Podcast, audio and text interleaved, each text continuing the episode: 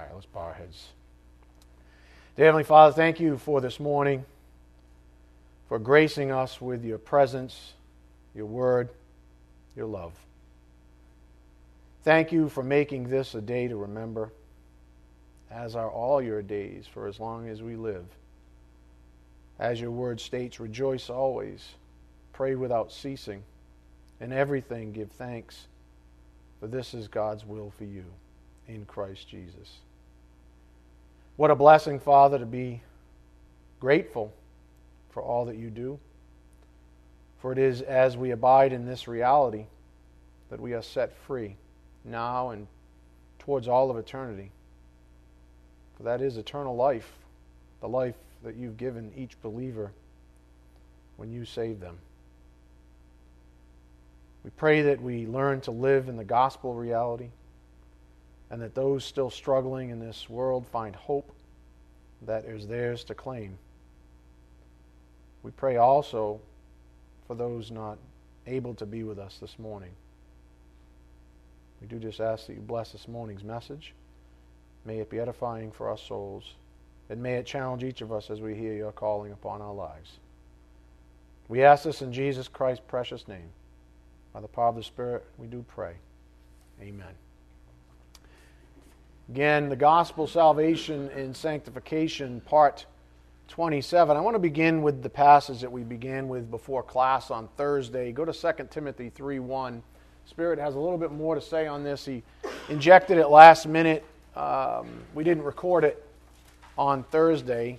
I just took up some announcement time to talk about those that were here but he wants me to revisit this and expand upon it a little bit further. And it'll give us a little bit more purpose as to why some of the topics that he's been bringing out, uh, specifically family and how the God of this world is really bent on destroying every family, godly family institution in the world.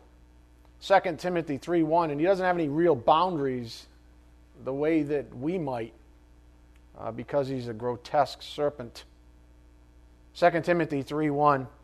But realize this that in the last days difficult times will come.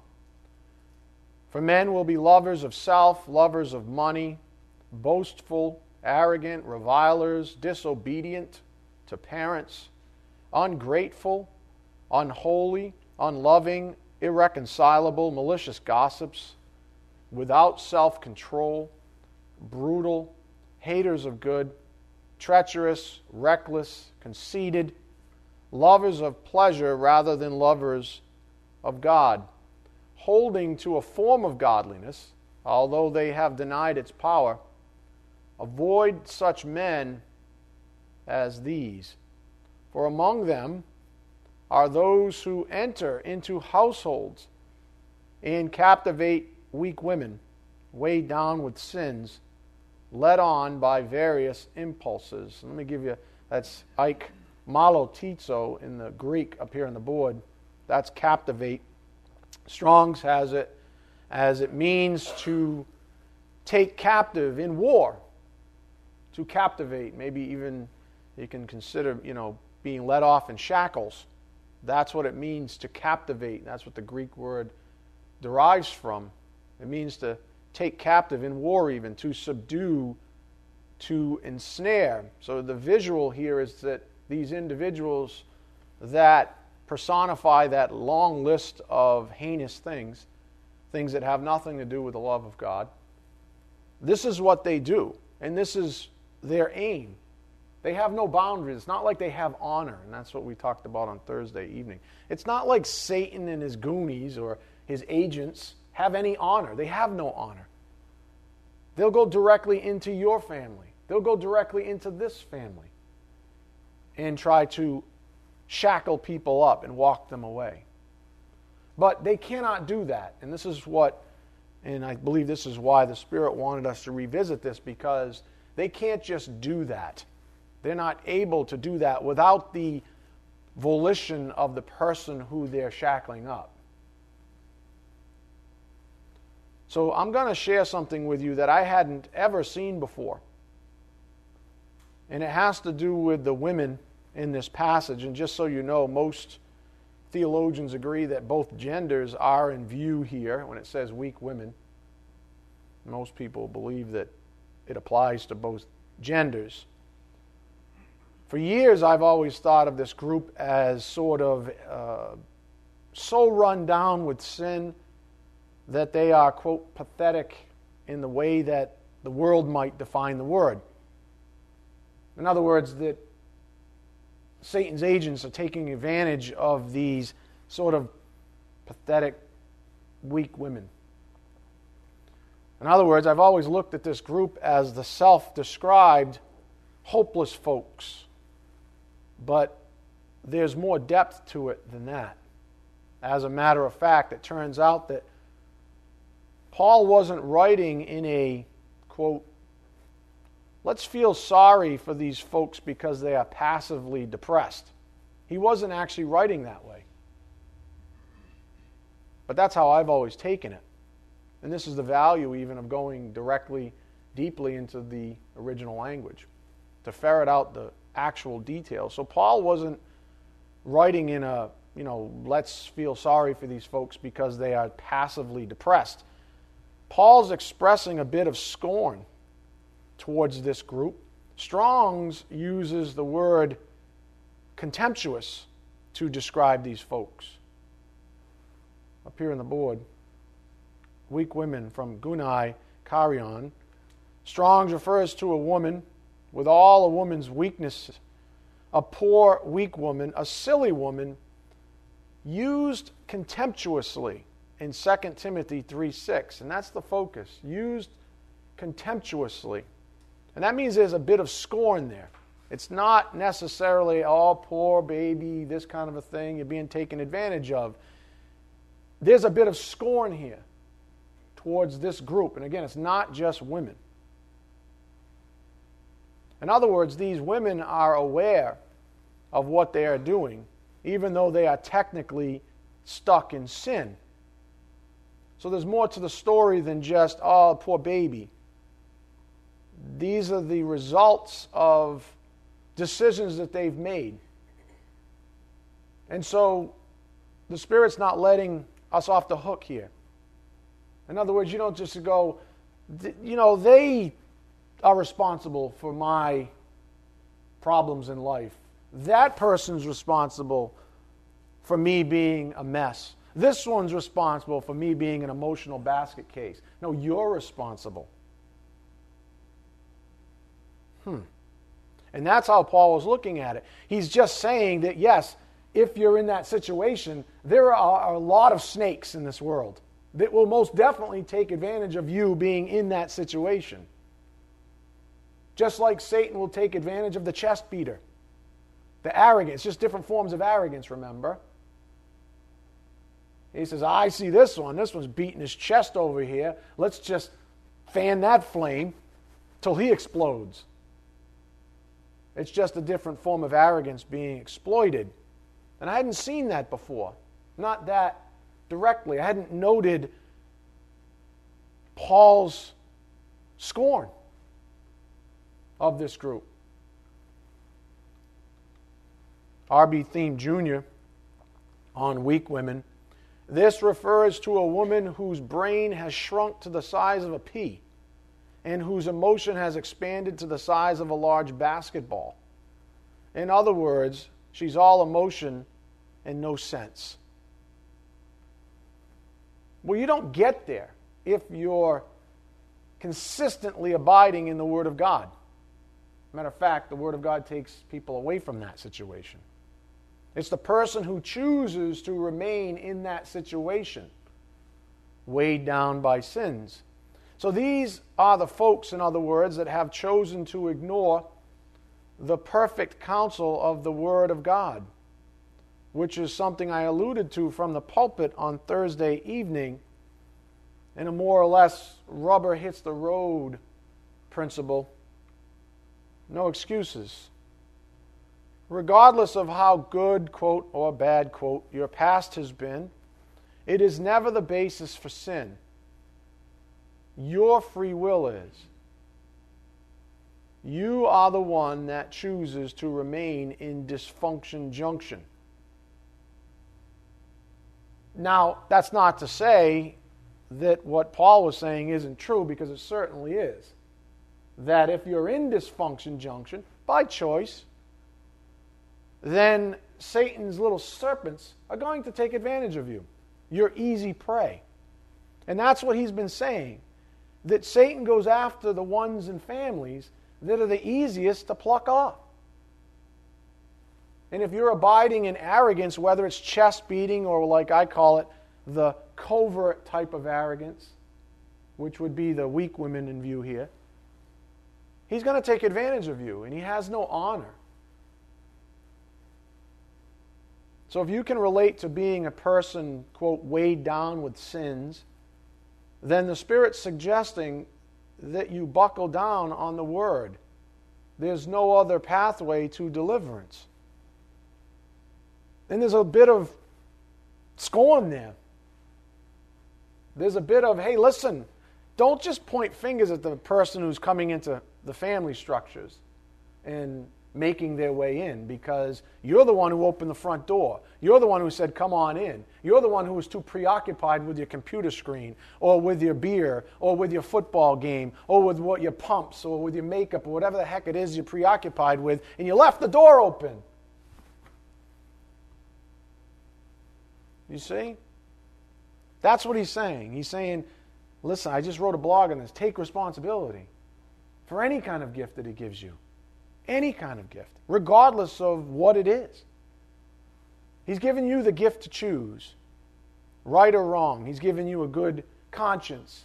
He's given you his helper, the very best he's got, God the Holy Spirit, to say to you, what you're doing right now, what you're thinking, that pathway you're going on, it's dead wrong.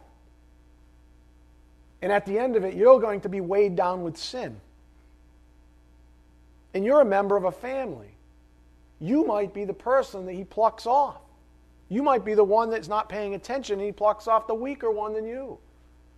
That's all the Spirit's saying here. Take personal responsibility for the things that He's given you. After all, He gives you every breath. Amen. He's given you this life. He's given you this church. He's given you these spiritual gifts to keep this church going. He's given you that car outside, the fuel in the car, the money to make the to buy the fuel in the car. He's given you all that stuff. So he's just saying, you know, keep your perspectives correct. Verse 6 again. For among them there are, uh, are those who enter into households and captivate weak women, weighed down with sins, led on by various impulses, always learning and never able to come to the knowledge of the truth. And remember, the reason why this particular scripture came up is because of the location of this malady. It is in households in verse 6, which really speaks to both the household and church families. Because back in the day, church was often held in households. So he can go in a household, your home, in other words, or you can come into this home. He has no honor. So don't be surprised how he does that and how he tries to blow up families. Satan will use the weakest individuals in the family to try and blow up an entire family. Consider your own families and the strains on them over the years. Consider them. Consider your own families right now. And consider the strains that have been placed on the unity of your family. And consider the reasons drugs, alcohol, sexual sins, abuses, etc., etc., etc. Those are the things that people are weighed down with sins that way. That makes them like the weak women. These are all symptoms of weaknesses in our families. So ask yourselves right now, as we get situated, family. What is it to you? What is it to God?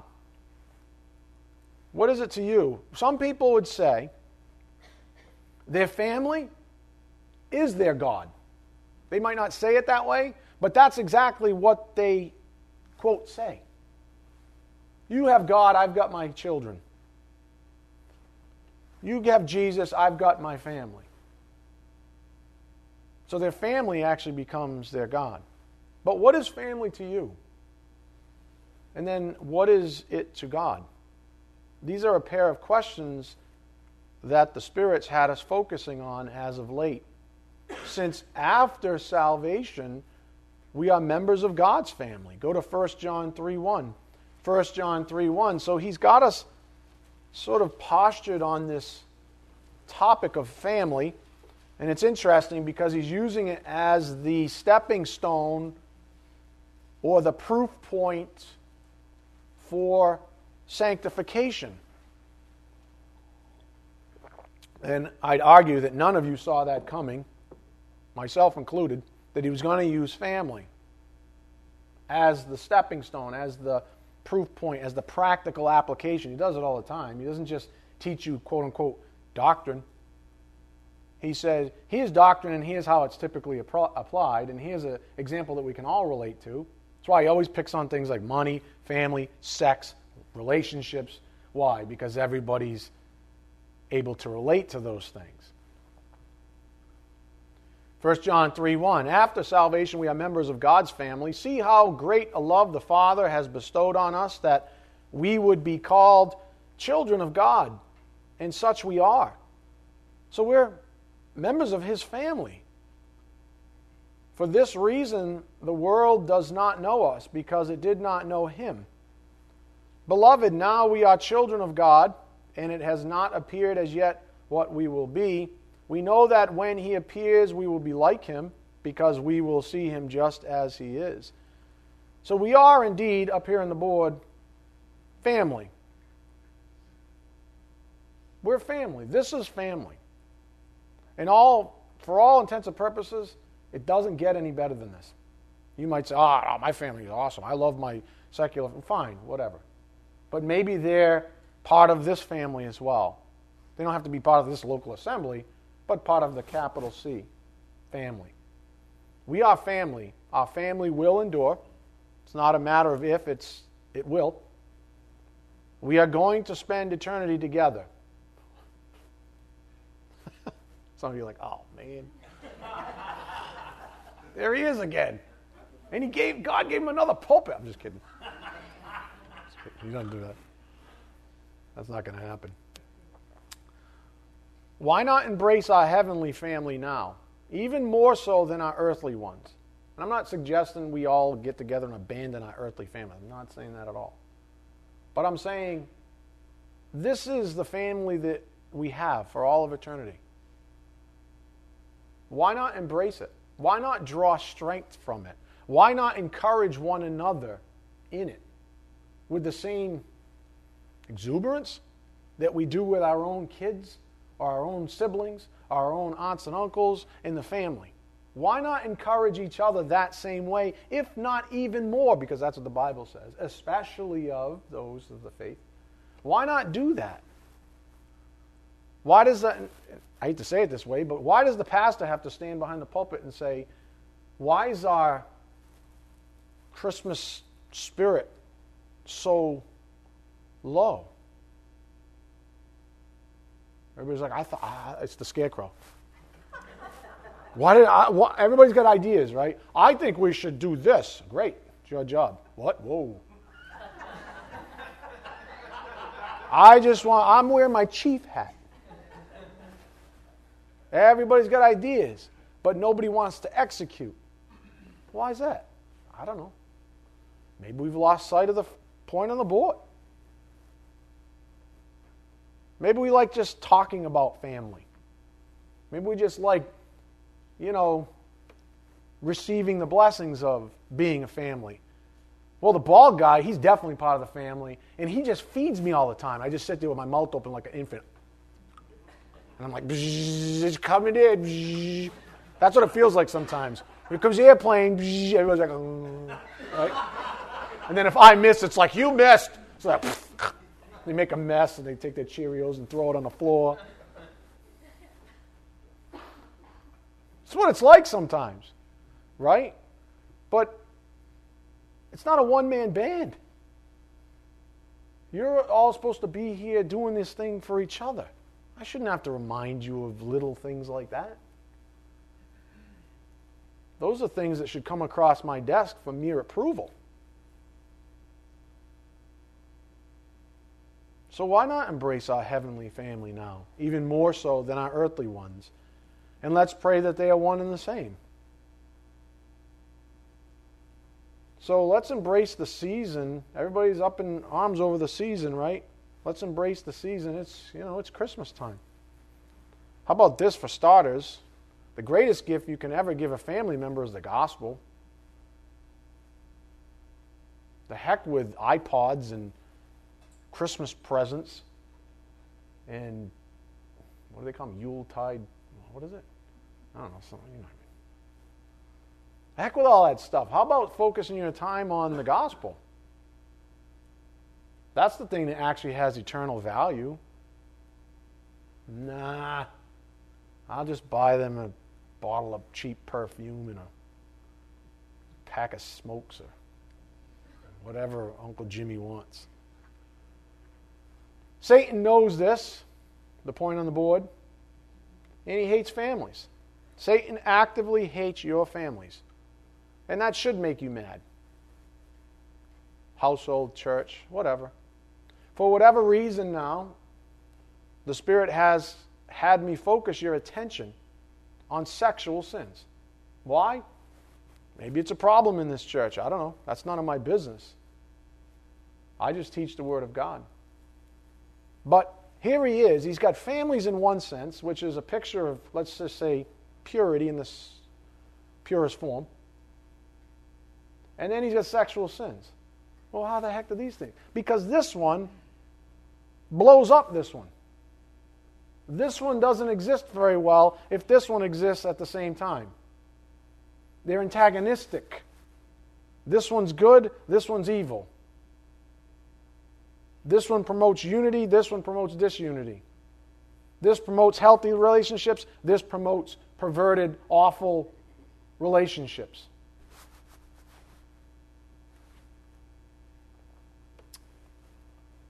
So, for whatever reason, the Spirit has had me focus your attention on sexual sins. Why? Suppose it's because so many people, Christians included, suffer from them. The area that seems to be exploding into full view is pornography. So it's not even, he's got very specific here for a reason. Why? I'm just a teacher. I listen to what he tells me to teach, I teach. If it's uncomfortable, why is it uncomfortable? Honestly, if it's uncomfortable to you, why is that? Why can't you just look at it and say, hmm, this is a reality, this is a situation? unless there's something going on, unless there's something you're dealing with, which is fine because it's all private in your own soul. But for whatever reason, pornography has been coming up, which is propagated by universal access to the internet. I'm going to go quickly through this as a point of review. Jill Manning, the sociologist, says research reveals many systemic effects of internet pornography that are undermining an already vulnerable culture of marriage and family. Listen, it's hard enough to get people to understand and believe that marriage is there for a reason. I'm talking about Christians, even. So called Christians, at least. So this thing is just sort of throwing gasoline on a fire that's already lit. Even more disturbing is the fact that the first internet generations have not reached full maturity. So the upper limits of this impact have yet to be realized. In other words, it's, a, it's still going at a very, it's increasing in pervasiveness at a high rate. So it's an unavoidable issue. Again, it's antagonistic to families. And I don't care what you say, it's not from God. You might say, oh, well, we're all consent. No, it's not from God. As a man thinks in his head, so he what? Is. If you're looking at another individual at all, and you're married, it's adultery. Here are some statistics. I'll go quickly because these are just unbelievable statistics, but they are what they are. One in five mobile searches are for porn. That's 20%. For everyone that owns a cell phone or a tablet, think about kids. That's going to be a very popular gift this year under Christmas trees. Cell phones and tablets. One in five searches is for porn. And people are giving their eight year olds cell phones. And then walking away. Another statistic I didn't list 71% of all children hide things from their parents on their phones. 24% of mobile users admit to having porn on the device. That's one in four. The internet porn business is uh, $3 billion. The overall business is 13 billion. And uh, the vast majority of internet porn is free.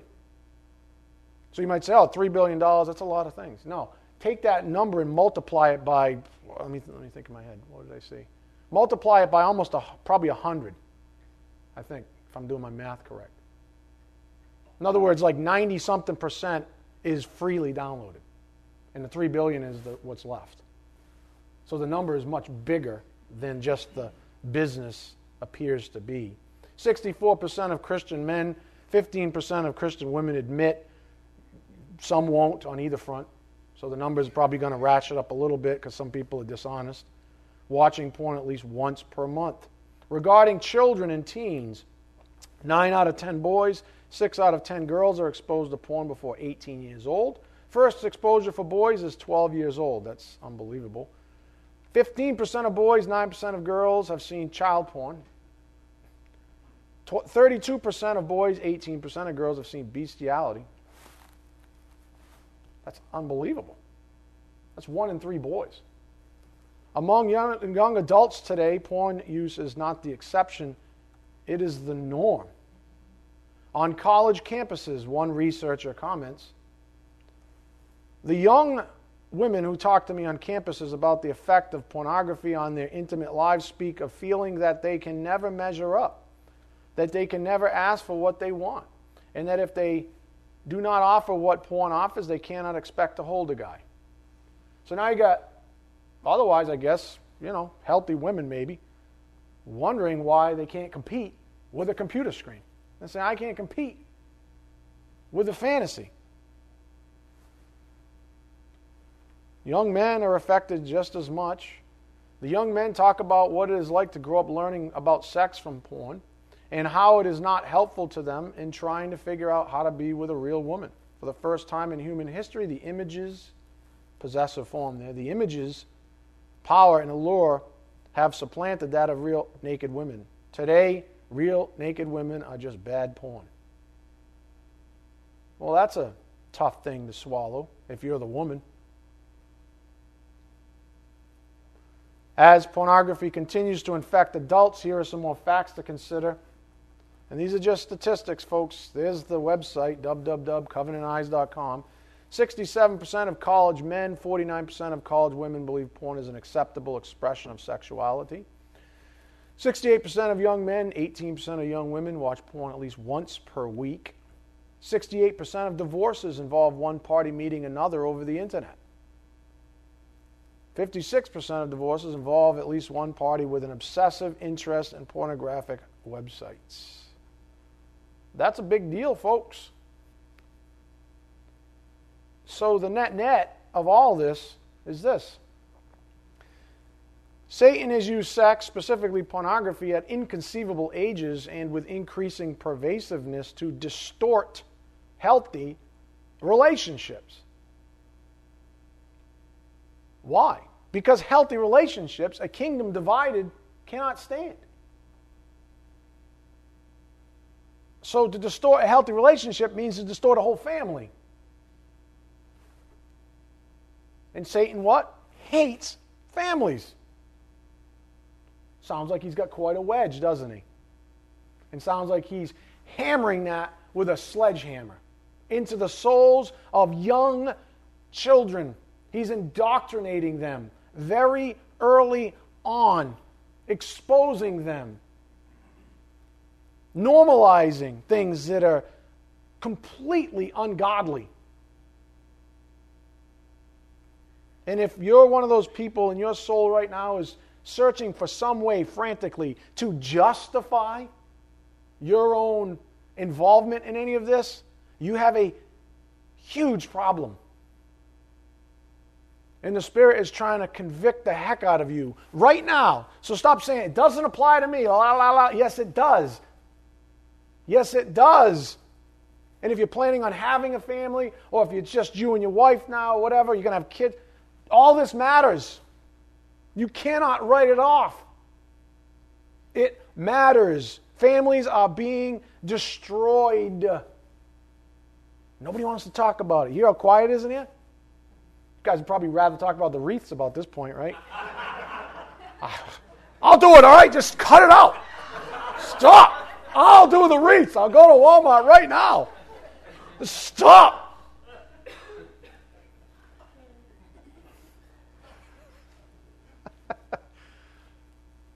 Look, it's not about condemnation. I, you know, I, I love you all, but it's not my business. I really don't want to know what you people do in your spare time. I really don't. So it's not about me. So don't look at me. Don't say, oh, he's, you know, he's this, you know, he's this like fanatical guy, and he's like, you know, he's doing his job. He's, you know, he's hitting his hard. He's doing his job, but it doesn't count for me. No, this is the love of God manifest in a pulpit that was ordained for your soul. So stop looking to your left and right. Stop looking at Uncle Jimmy. Oh, yeah, Uncle Jimmy. I've seen what's on his computer screen. One time I showed up and he, he was like, oh, wait, wait, wait. so stop pointing your fingers.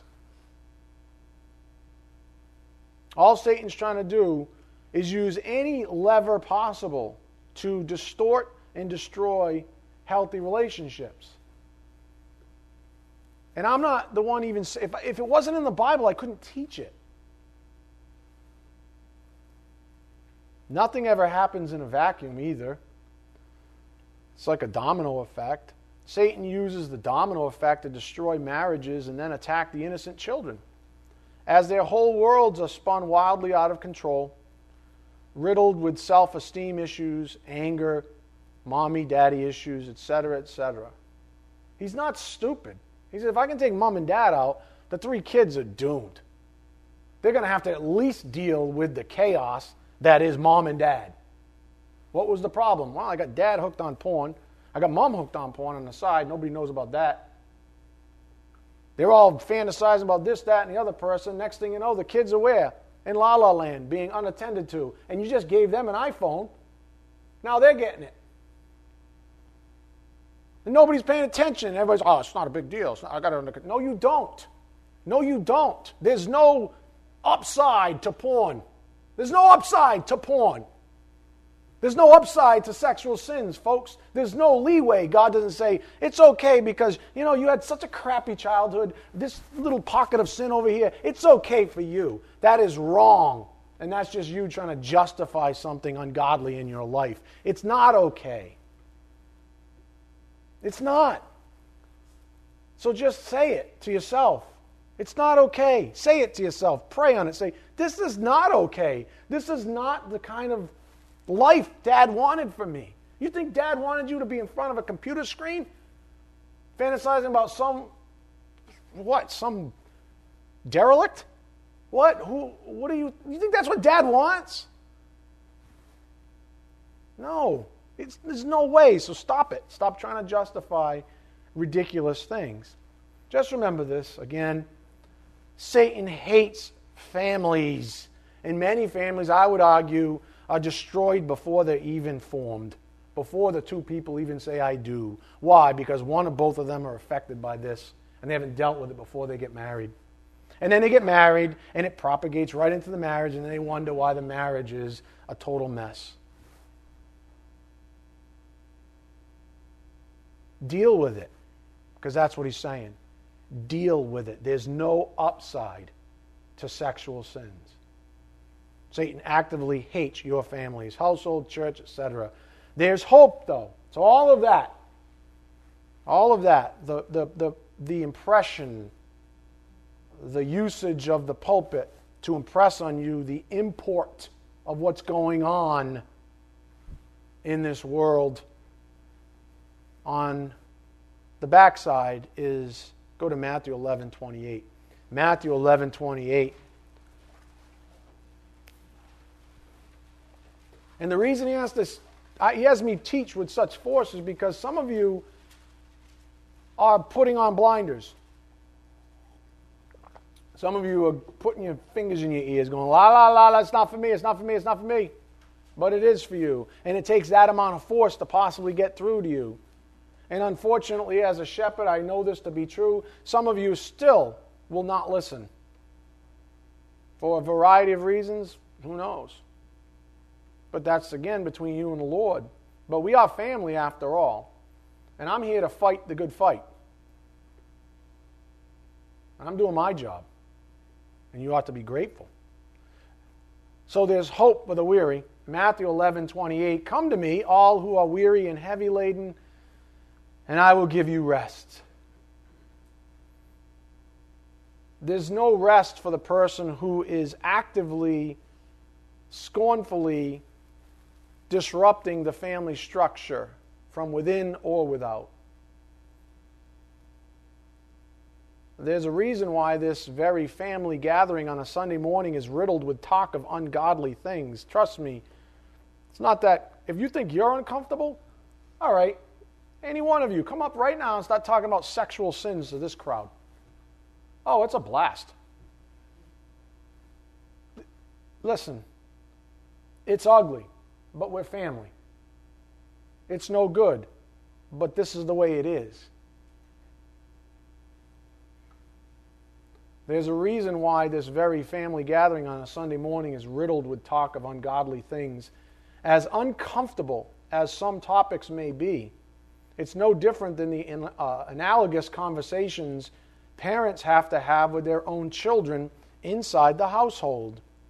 God is merely having an intimate conversation with all of you this morning about a topic that many don't exactly like to address sexual sins. So be it.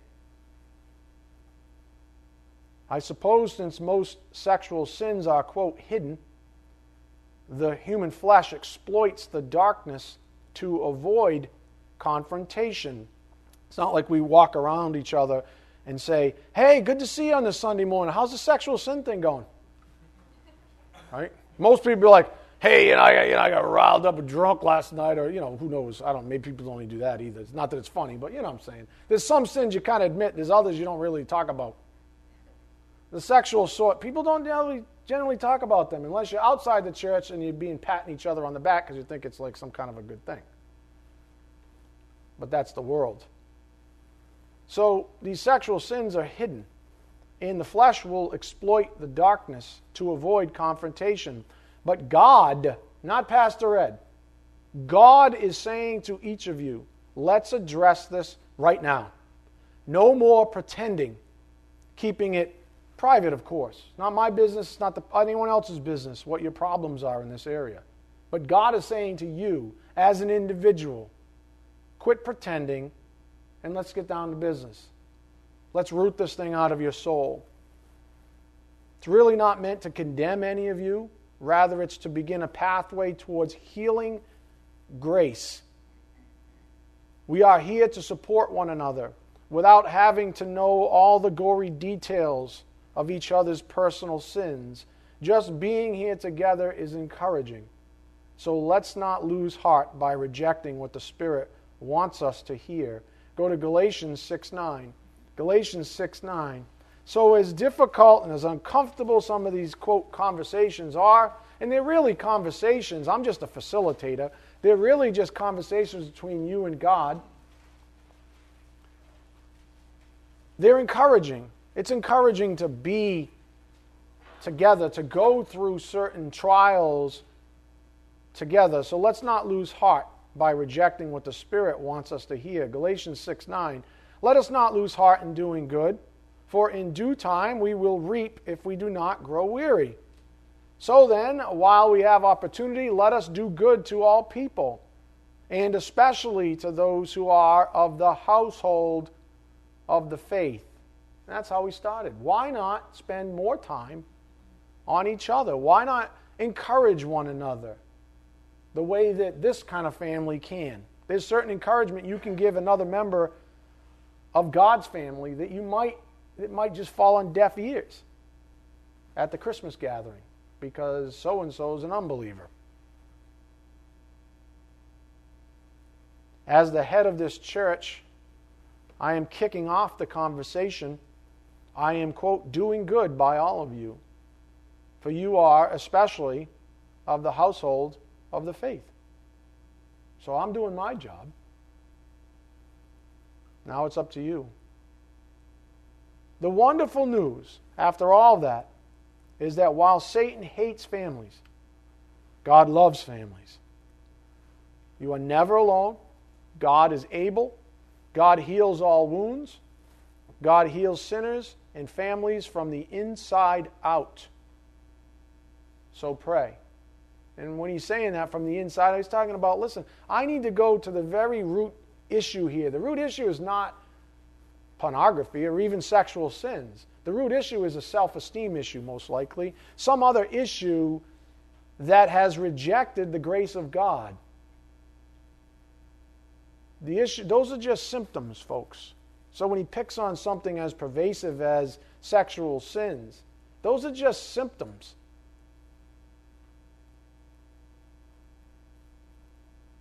You are never alone. God is able. God heals all wounds. God heals sinners and families from the inside out. So pray. And what he's really saying there, I believe, to most of you or all of you, is that I need to work on the root cause issue. You don't just say, all right, I'm going to turn my computer off, okay? I'm just going to turn it off. Instead of being in front of it seven days a week, I'll just turn it off. I'll only, you know, I'll only be in front of it on the weekends. And that's just a band aid. That's just a person that's trying to do something religious. That's just someone who's just, look at, God's trying to say, I need to go all the way back deep as you go inside your soul, the areas that are very uncomfortable with you. The only way that's ever going to happen is if you sit down and pray. You're not going to get to the root problem of this while you're driving listening to Led Zeppelin on your way to work. I don't I can't think of it. Stairway to Heaven, I don't know. Which is kind of ironic, but anyways. Right? Driving on your way to work listening to ACDC. You don't pray to God about sexual sins on the fly. No. You have to go to Him in deep prayer consistently. What's uh, 1 Thessalonians 5 17 say? Pray without ceasing. That's how it goes.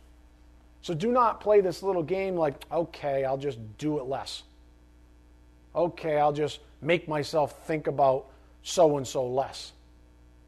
I'll just fantasize less. I'll just do I'll just by my own mere will I'll just do this thing outside of the Word of God, outside of prayer, outside of consult with God, outside of asking God for deliverance from that problem. I'll just do it because I'm, I'm the man.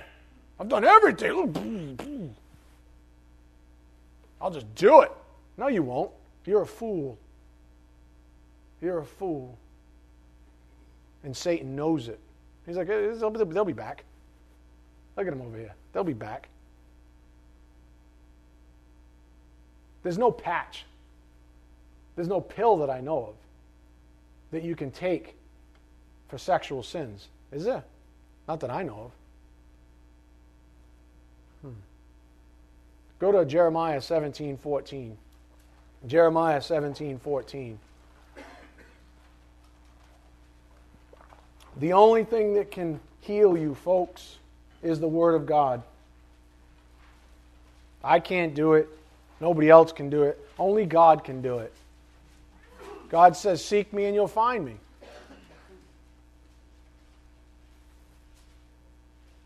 Jeremiah 17, 14. So Satan hates families. God loves families. God wants families to stick together. He doesn't want them to implode or explode. He wants families to stick together. There's a reason why we have a family, even like this one. He wants families to stick together. And when something happens, the first thing you need to do is go to Him in prayer. Not even point fingers. Oh, it's your fault. No, it's your fault. No, it's your fault. You have this big, you know, fiery blowout with you and your spouse or whoever because everybody's blaming each other in the meantime. You know what's going on. Jeremiah 17, 14. Heal me, O Lord. And what? I will be healed.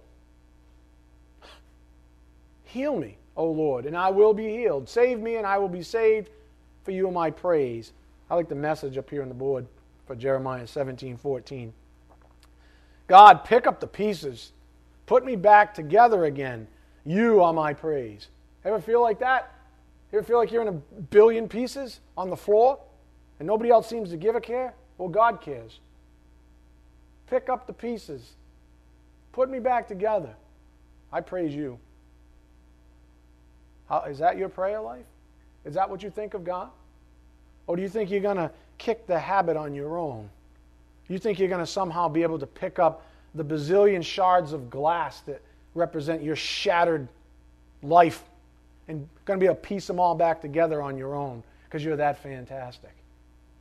It's not going to happen. It's not going to happen. You have to go to Him in utter humility.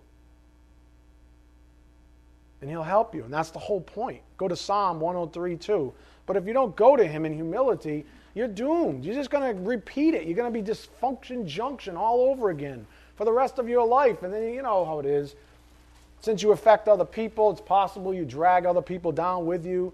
Possible you blow through a marriage, maybe two, maybe five, maybe ten, I don't know. Blowing up families along the way, children, maybe adulterate, maybe blow up someone else's family along the way. Who knows?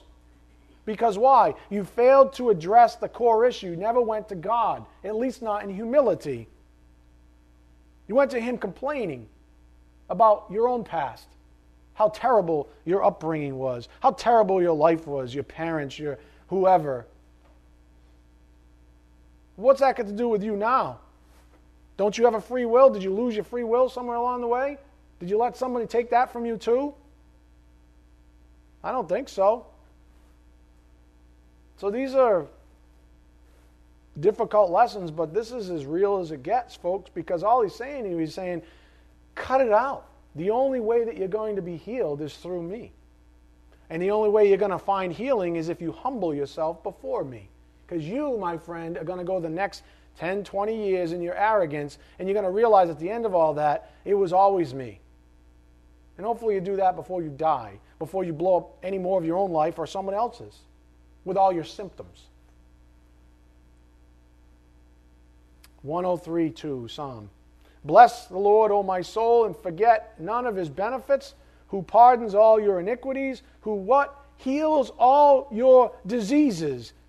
Addicted to a computer screen filled with whatever is a disease in a sense, but it has a cure. It's him. There's no sickness, there's no sin that can't be overcome. It's already been paid for on the cross. Who heals all your diseases, who redeems your life from the pit, who crowns you with loving kindness and compassion. Go to Psalm 147 3. Psalm 147 3. That's all he's saying, folks. Don't get hung up on the sting. That's inevitable. What is he really saying? He's saying we got to get by that so that we can get to the healing part. We we got to get you down on your knees. We got to get you all the way down on your knees so that I can heal you. Psalm 147 3.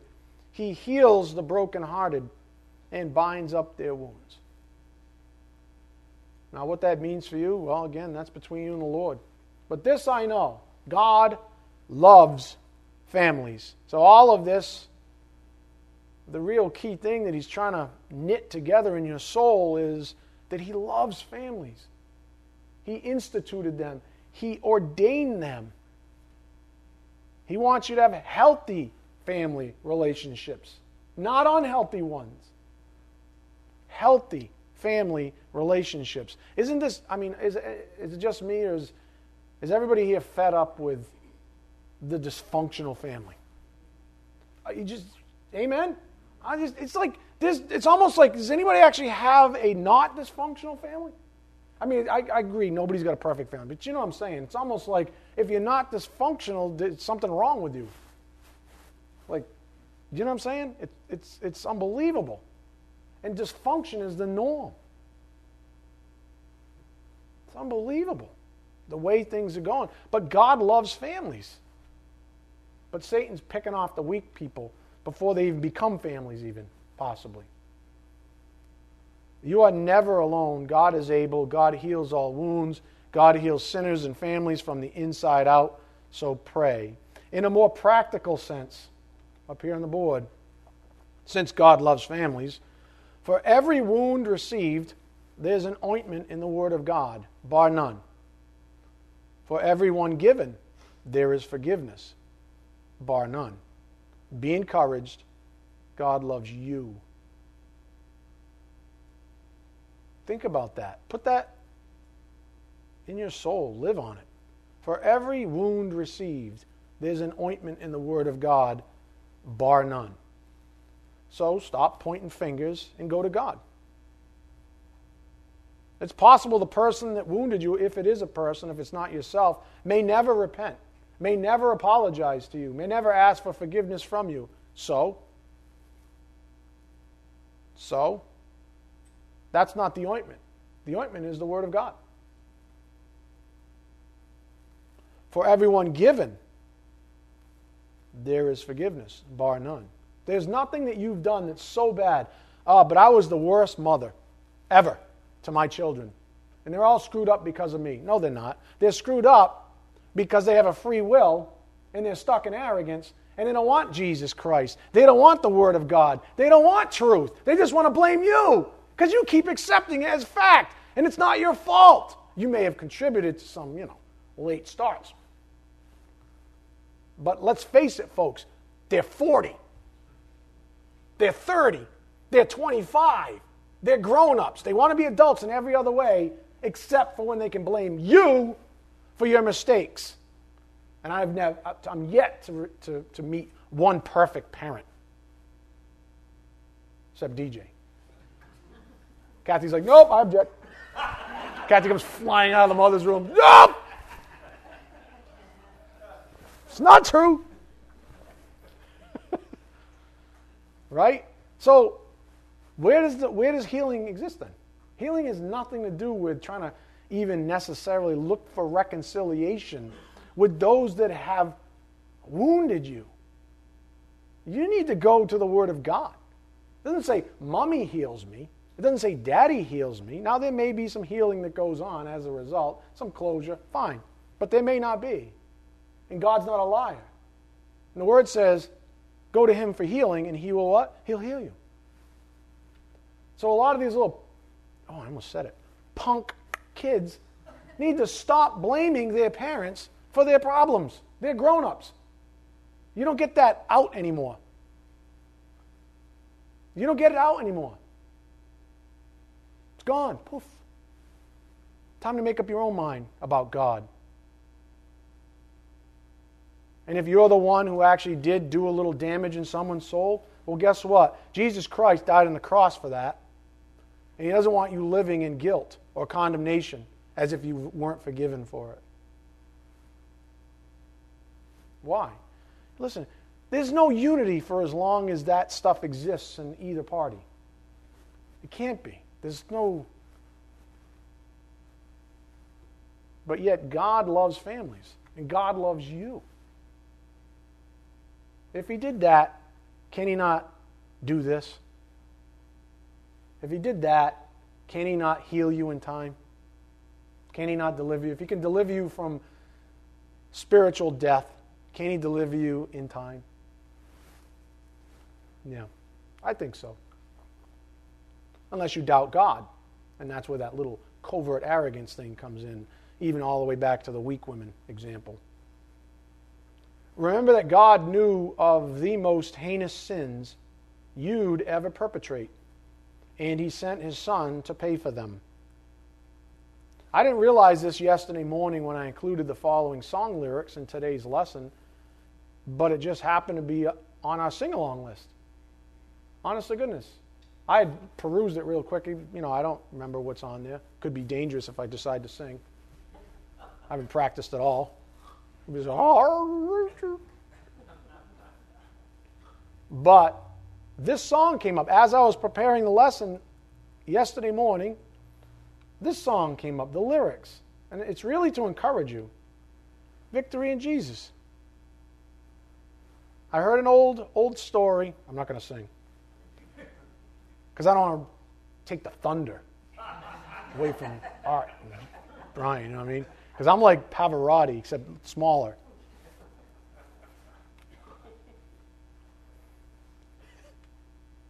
I heard an old, old story how a Savior came from glory, how he gave his life on Calvary to save a wretch like me. I heard about his groaning, of his precious blood's atoning. Then I repented of my sins and won the victory. O victory in Jesus, my Savior forever. He sought me and bought me with his redeeming blood. He loved me ere I knew him, and all my love is due him.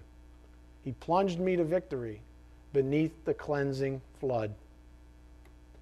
I heard about his healing, of his cleansing power revealing, how he made the lame to walk again and, and caused the blind to see. And then I cried, Dear Jesus, come and heal my broken spirit.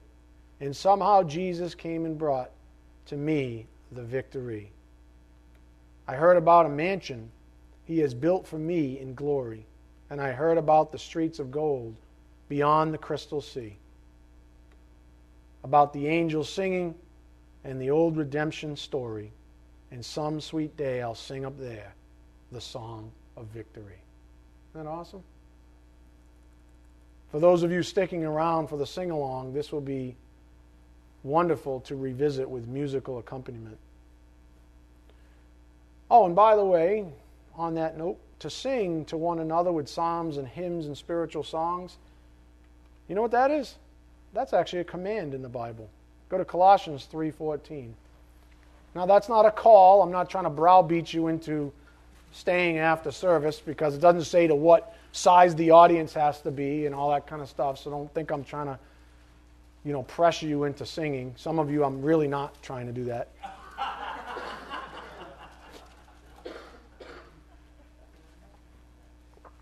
I've heard you sing. I'm just kidding. Colossians 3:14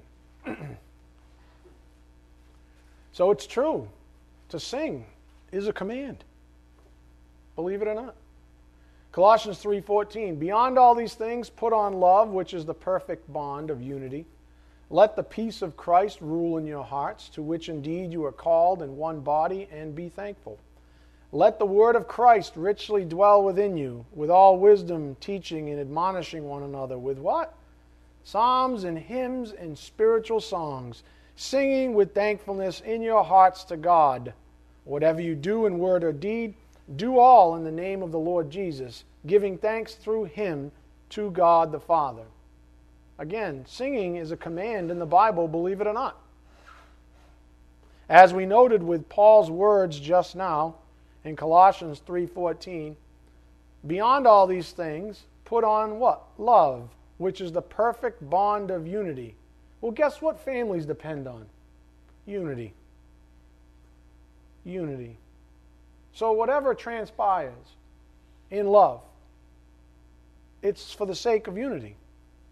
It's what the Holy Spirit, our helper, is going to help promote in our families. That's the beauty of getting together, even maybe even praying together as family, eating together, fellowshipping together with one another you don't have to be the same age. I mean, look at Joey's a little older now, so we're more parallel. And but I talk to Shawnee now. He's only a 15 year old kid, and we have wonderful conversations across the dinner table, and we're what 30 years apart almost, right? So it's like, how does that work? How does three generations go by, but yet we have a common thread? Because of the Lord. The unity is actually found at the Lord. Beyond all these things, put on love, which is the perfect bond of unity.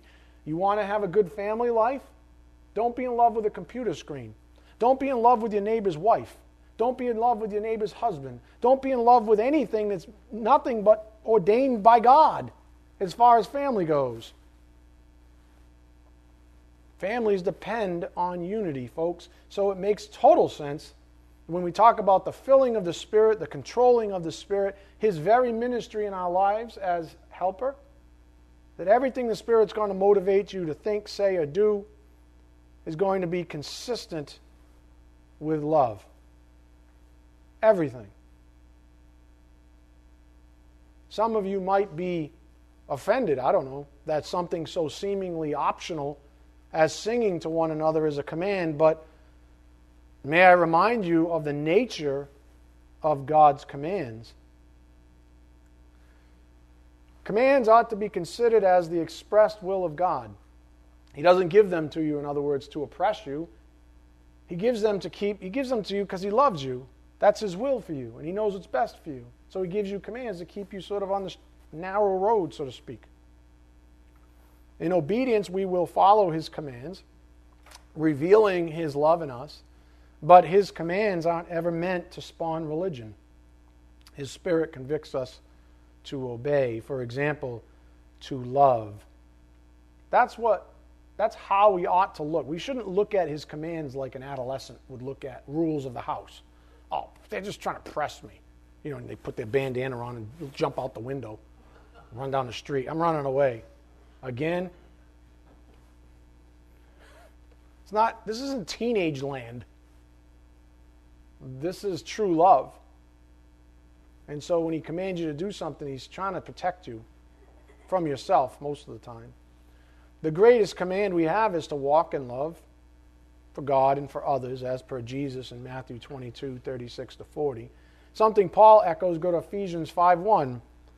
This is a command, Ephesians 5 1.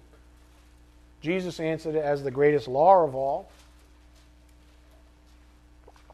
He presents it as the, the law for the church. Paul subsequently presents it in a variety of ways to the church as the command to follow. Ephesians 5:1. Therefore, if you think of God the Holy Spirit's ministry, he's going to do anything he can to minister to you to do this very thing. Ephesians 5:1. Therefore, be imitators of God as beloved children and walk in love. That's a command to walk in love. Just as Christ also loved you and gave himself up for us, an offering and a sacrifice to God as a fragrant aroma. So there's a command there, folks.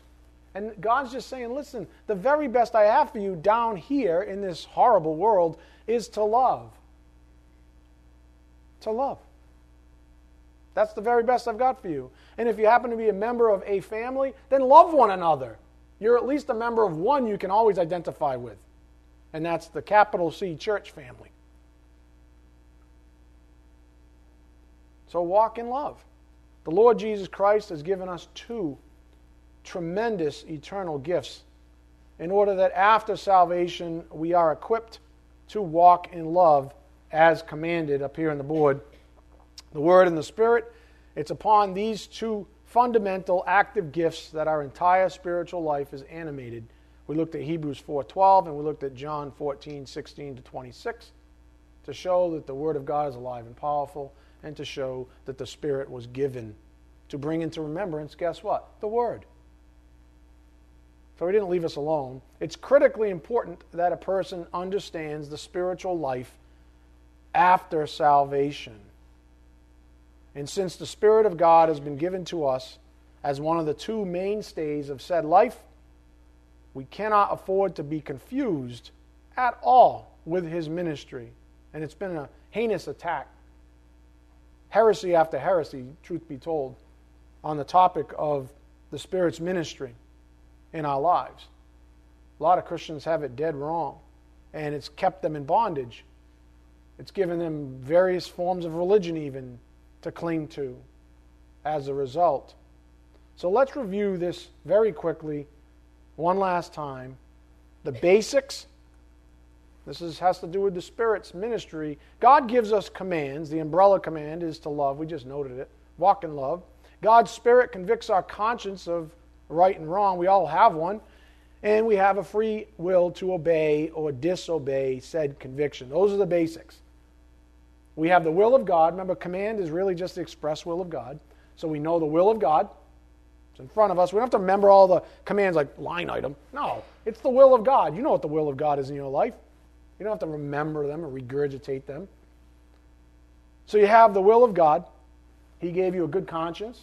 And then he says, I'll take my spirit and I'll convict that good conscience of right or wrong, and then you decide. Sometimes you decide for, sometimes you decide against.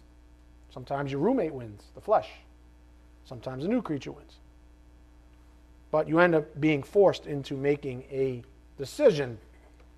But there are different kinds of commands. Not all of God's will is the exact same. Silly to think it is. Some commands are general, like walk by the Spirit or love one another. These are lifestyle issues. Some commands are more specific, like don't fornicate or don't lie. These are more isolated. So there's general and specific. So the issue at hand is learning to ask the right questions. In other words, what does the Bible mean when it commands us to say, be filled? In other words, what is the Spirit going to do, and how do I know that I'm walking in love? Well, when we obey, we are filled. Because that's all the Spirit's ever going to do is control us, to influence us, to walk in love. Everything we think, say, or do towards love. And those are absolutely consistent with the will of God or His commands. So when we obey the will of God, commands, i.e., we are filled, controlled by the convicting ministry of the Spirit. When we don't, we aren't. However, Filling is relative to each application of God's commands in our lives. Some commands span our whole lives. Love one another. Well, what does that mean? Can you love Uncle Jimmy when he's not in your presence? Of course you can. Can you love your parents? Of course you can. Can you love Jesus? Of course you can. Can you love Jesus and, and sin? Of course you can. So these things overlap. Some of you need to throw out that garbage thinking that you are somehow completely in or out of God's plan, somehow tying it arbitrarily to other false doctrines that grieving the Spirit somehow ejects you from the presence of the light in your life. Those are doctrines of demons, my friends, meant to lead you directly back into bondage after salvation. So, as we emerge from our deep dive on the gospel proper, what the Spirit's trying to ensure is that you don't step off the very first step right back into prison. It was for freedom that you were set free. The last thing the Spirit's going to motivate you to do is cling to something religious regarding His Spirit's ministry. His Spirit is called what? Capital H, helper. What's He going to help you to do? Walk in love. Follow God's commands. Follow the will of God. That's what's pleasing to Him. Be grateful. Pray. That's the will of God. That's what He's going to help you to do. Don't make a religion out of that. Don't make a religion out of that. Just like, listen, suppose you're in a marriage and, um, you know, you're the guy and you say, I love my wife and kids. I work 150 hours a week. I never see them. I never encourage them. I never touch them. I never look at them. I never sit down with them. I never do anything, but I work my butt off. And I love them. Are you sure? How, what do they feel about that? How do they feel about that brand of love? Where the heck's dad? Does he even love me? What's, what's going on? Where is this guy, anyways? How about that? But the religion of the Father in that sense is as long as I do fatherly things, as long as I do manly things, I'm the best dad around. Well, what do you think about that? Do you think you can just do things, do the will of God, and somehow God the Holy Spirit's going to be pleased with that? The same God that sees your heart? Why are you doing it? Because I'm doing it to be religious, you see? I'm even confessing my sins because it's the religious thing to do. Well, God sees the heart. So, the right perspective if your conception of the filling of the Spirit is perverted even in the least bit, then your understanding of the fundamental doctrine of sanctification will be proportionally perverted. Again, if your conception of the filling of the Spirit is perverted, and all filling means is to be controlled, He's going to influence you, He's your helper. If your conception of the filling of the Spirit is perverted even in the least bit, then your understanding of the fundamental doctrine of sanctification will be proportionally perverted. Here's the proper perspective, and then I've got to pick a spot to close. Someday I'll get through all my notes. Here's the proper perspective regarding the Spirit's ministry in your life. And remember, the Spirit is characterized as our helper not someone who's pulling us in and out of the Father's plan somehow. That's something man invented out of religion. If you are saved, then you are always in God's plan, always walking in the light, because the light, the Lord God, is always with you. However, due to your own disobedience, your sin, your experience may be dimmed. You never lose the light, folks. That is a evil concoction of man.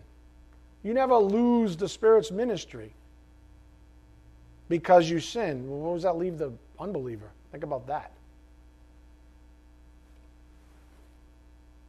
You're always, he's all, in other words, listen, he's your helper, he's perfect. Do you really think that the greatest helper you got is going to somehow leave you because you sinned again? Do you really think he's going to leave your side the same one who indwells you, by the way. But you think he's going to stop ministering to you? Don't you think in many ways he has to minister to you even harder when you're about to sin and even after you sin? Don't you think that's who do you think is convicting you? Who do you think's saying, confess it now? Let's get on with this thing. Who do you think's right there saying, confess it? You think that's your human flesh? That sounds like works to me. Think about that. Who's right there saying, confess it right now? And confess isn't some, some dude in a collar or, or, or some protocol. No, it's like, did you sin or not? Yeah, I sinned. Good. Now we see eye to eye. Can we press on here to maturity? Can we press on some more in love? You don't lose the Spirit, folks. And your very sanctification depends on your conceptualization of that very point. You don't lose the Spirit's ministry in your life. Otherwise, it'd take human work to get them back. If you lost them, how do you get them back? I have to do a human work to get them back because I lost his ministry somehow. Well, that sounds like religion, doesn't it? It's the way people are, though. Give me religion. Sounds like that old battle cry. Give me religion or give me death. How about both at the same time? So I'll leave you with this because we got some singing to do. Hooah! Stop assuming that the spiritual life is a light switch, as if you're somehow ejected from the light when you grieve the Spirit. Of course, He's going to be grieved when you sin because He's right there with you saying, Don't do it, don't do it, don't do it. Oh, you did it. I know. Because I'm a jerk. Yeah, you did. How about we go to dad in prayer? How about we do that thing? How about, how about we appreciate God's love and grace? That even after we sin, we still have complete 100% access to God. And there's not some weird human work that you have to do to get back in the graces of God. I've taught you this when I taught on apostasy. Believers don't fall from grace. That would make God a liar. He doesn't somehow ignore you. He would have done that as an unbeliever forever if that was the case. It's amazing how people have put God the Holy Spirit, and all He wants to do is help you along. All he wants to do is minister. Do you know what minister means? It means to take you by the hand, it means to, to, to heal your wounds, to, to add ointment which is the Word of God, right? To add ointment to your wounds when you need it most. When do you need it most? When you've sinned.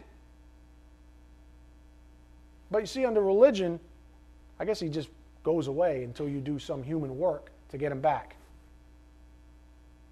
Don't do that. You're always in the graces of God. Don't let anybody ever tell you any differently.